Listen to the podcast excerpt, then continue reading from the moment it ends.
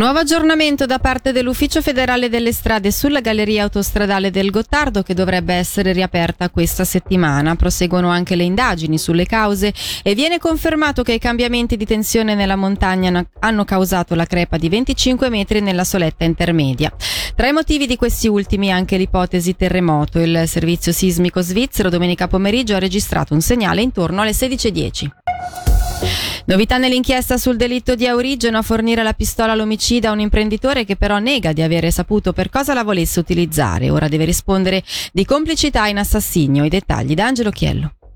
Il delitto di origine si intreccia con lo scandalo permessi facili. In quest'ultimo caso era coinvolto un noto impresario finito nuovamente sotto la lente degli inquirenti per una serie di furti. Proprio lui ha confessato di aver fornito la pistola all'autore del delitto alle scuole dei Ronchini. Per questo motivo è accusato di complicità in assassinio, pur dichiarando in fase di interrogatorio di non avere mai saputo quale fosse lo scopo del 42enne che ha esploso tre colpi di pistola, costati la vita al custode del centro scolastico Valmaggese.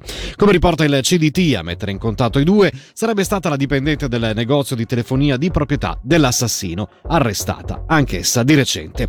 La pistola recuperata dopo il delitto era stata rubata da un'abitazione privata del Locarnese. L'autore del furto nel frattempo è stato a sua volta arrestato.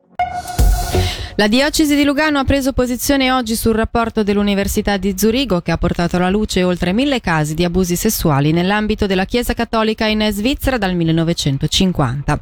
Cinque i casi in Ticino dal 2019 ad oggi. Federica Bassi ha chiesto al vescovo Monsignor Alain Deremi come intende procedere ora per evitare nuovi casi di questo tipo. Quando ci sono sospetti è orribile, bisogna che le cose siano chiare. Lei come amministratore apostolico, in particolare vista l'evidenza emersa dal rapporto, che cosa intende fare per la diocesi in termini proprio di passi concreti? Si renderà disponibile per parlare con le vittime? Cercherà di implementare altri servizi, risorse permettendo ovviamente? Che cosa farà? Sì, sì, altre risorse, cioè la possibilità per la gente che ha qualcosa da dire di farlo a un ente come la LAV che collaborerà con noi ma senza di noi in modo indipendente ma potranno inviare anche il rapporto su una situazione di vittima a Zurigo per il risarcimento per esempio lo potranno potranno fare loro la LAV direttamente.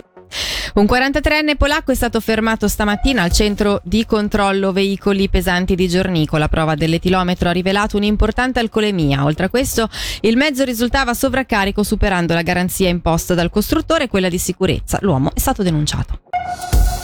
Vivere in Ticino senza auto è il titolo di un documento prodotto dall'Associazione per la difesa del servizio pubblico presentato questa mattina a Bellinzona. Per i dettagli, Michele Sedili. L'Associazione per la difesa del servizio pubblico ha deciso di dedicarsi al problema della mobilità esponendo un'analisi e delle proposte per un trasporto pubblico più efficace e a prezzi ragionevoli.